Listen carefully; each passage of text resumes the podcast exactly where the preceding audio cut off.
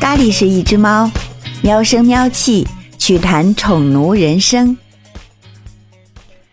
大家好，我是咖喱。在做这期节目的时候，窗外忽然飘起了雪花。我端起一杯咖啡喝了一口，还是觉得好像不够暖和，于是就随手抱起了我的五黄。这是我闺蜜元旦的时候送的那个大不绒玩具。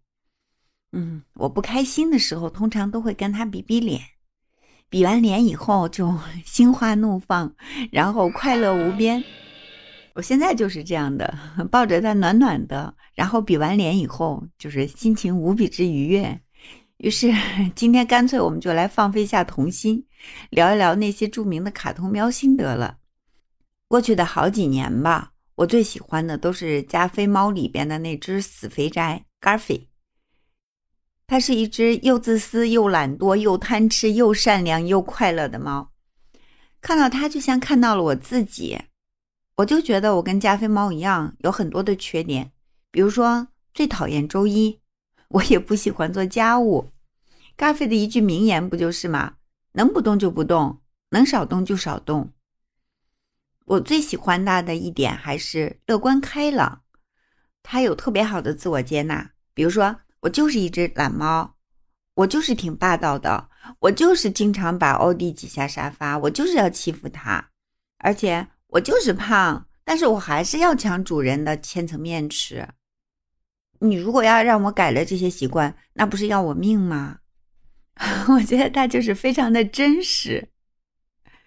然后呢，每一部电影上映的时候，我都会去追去看，还买那个原版的不绒玩具，然后把它很小心的收藏起来。到现在我们家还有好几个。嗯，咖菲的很多语录，我都觉得还挺睿智的哈。比如他说：“每个成功男人的背后都有一个女人，每个不成功的男人背后往往都会有两个。爱情就像照片。”需要大量的暗访时间来培养。成功是一个相关名词，它会给你带来很多不相关的亲戚。每个人都应该热爱动物，因为它们都很好吃。很多都是充满了反讽的味道，但是我觉得也不乏智慧，就会让人会心一笑吧。然后就有那种冲动，想把它薅过来，赶紧撸一撸，就觉得太可爱了。小的时候呢。最喜欢的是《猫和老鼠》里边的 Tom，确切的说是喜欢看到 Tom 被 Jerry 复仇的样子。他的可爱全部来自于他执着的要抓住 Jerry，然后要把他驱逐出去，但是每次都遭到失败，对吗？他越是抖机灵，越是显得笨拙，总是让古灵精怪的 Jerry 反过来戏弄一番。我记得那会儿经常都是爸妈陪我一块儿看。看到 Jerry 成功复仇的时候，我妈笑的就特别开心，还有一点点小得意。我爸那会儿就会说：“哎，你看你妈像不像 Jerry？满肚子坏主意，就等着欺负我呢。”所以就是看到 Tom 这个形象，总会让我联想起小时候。与其说是喜欢他，倒不是说是一个情节吧，就是为了记住那段回不去的时光。还有一个印象很深的就是《黑猫警长》这个片子看的不多，只记得有一个一只耳挺倒霉的，也是一只老鼠啊，是个反派形象。黑猫警长呢，估计是我记忆中所有卡通猫形象里面最正义的一个了。他身上没有一点猫的属性，完全是拟人手法，满满正能量，是正义和勇敢的化身，特别符合那个年代影视作品中。正面角色的那种审美规范是吧？即使是儿童作品也不例外。嗯，但是说实话，那个时候国产动漫不多，所以呢就留下深刻印象了。可是它带给我的影响确实是比较微乎其微的。我想过去的很多年，大家都跟我一样，喜欢的动漫形象大部分都是舶来的，不是我们崇洋媚外。而是那个时候，我们的文创水平确实跟欧美和日本那些作品有差距。但是现在，呃，最近这些年，国潮的动漫，无论是制作水平还是影响力，早已经今非昔比了。就比如我喜欢的这个《五皇》，咖啡真的不比迪士尼那些角色小啊！我是忠粉之一，真的。微信最常用的表情包就是吾皇家的日常，超喜欢那个认真的小袭击。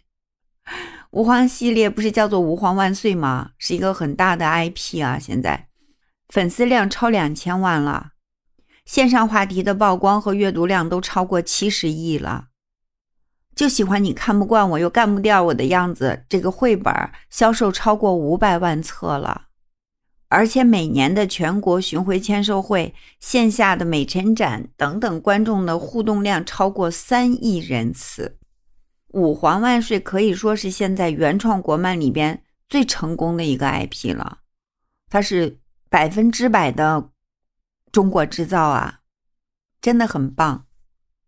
然后我就在想啊，每年我们产出那么多的动漫形象，尤其是这些年。国潮动漫的产量真的很高，那怎么就单单是这只大肥猫虏获大家的心呢？后来我觉得，这个文化现象的背后，其实透视出的是铲屎官这个族群的影响力，说明就猫奴这个族群太壮大了，而且覆盖了各个年龄段。这个系列的作者白茶本来也是一枚铲屎官。吾皇是白茶的朋友，从运猫车上救下来以后，白茶领养的。整个这个故事系列都是来源于他真实的生活经历，所以他就会有很强的代入感，能够引起我们这种猫奴的强烈共情。哎，我们就来听听这些经典语录啊！为了一盒猫罐头，爷爷是拼了。不过既然大家都是汉子，那就点到为止，好吧？空谈误国，实干兴邦，好好干，封你个铲屎大将军。作为一只喵，如果没有自己傲娇的原则，那跟狗还有什么区别？哎，盯着别人拉屎这种恶劣行径，适可而止，好吧？吾皇，快来给你称体重了。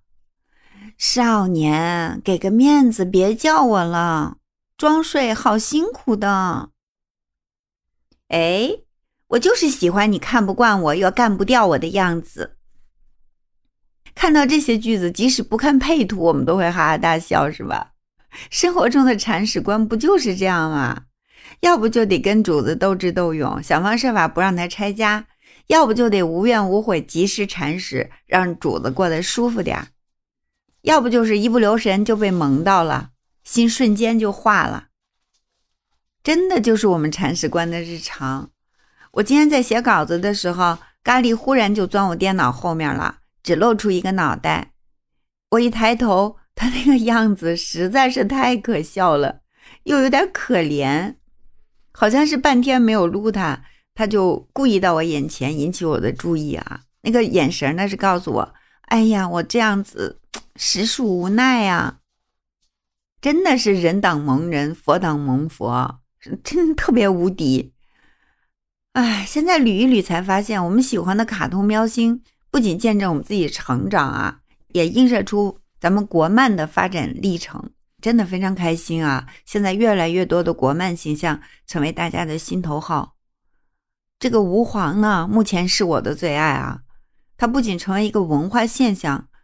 还为猫奴争得了大众话语权啊！大家想想看，是不是啊？所以作为猫奴，我们为主子骄傲啊！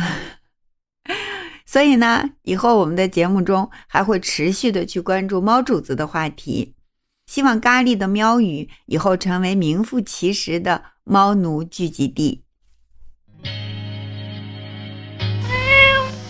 咖喱是一只猫，咖喱也是我，在宠奴的路上。让我们互相陪伴。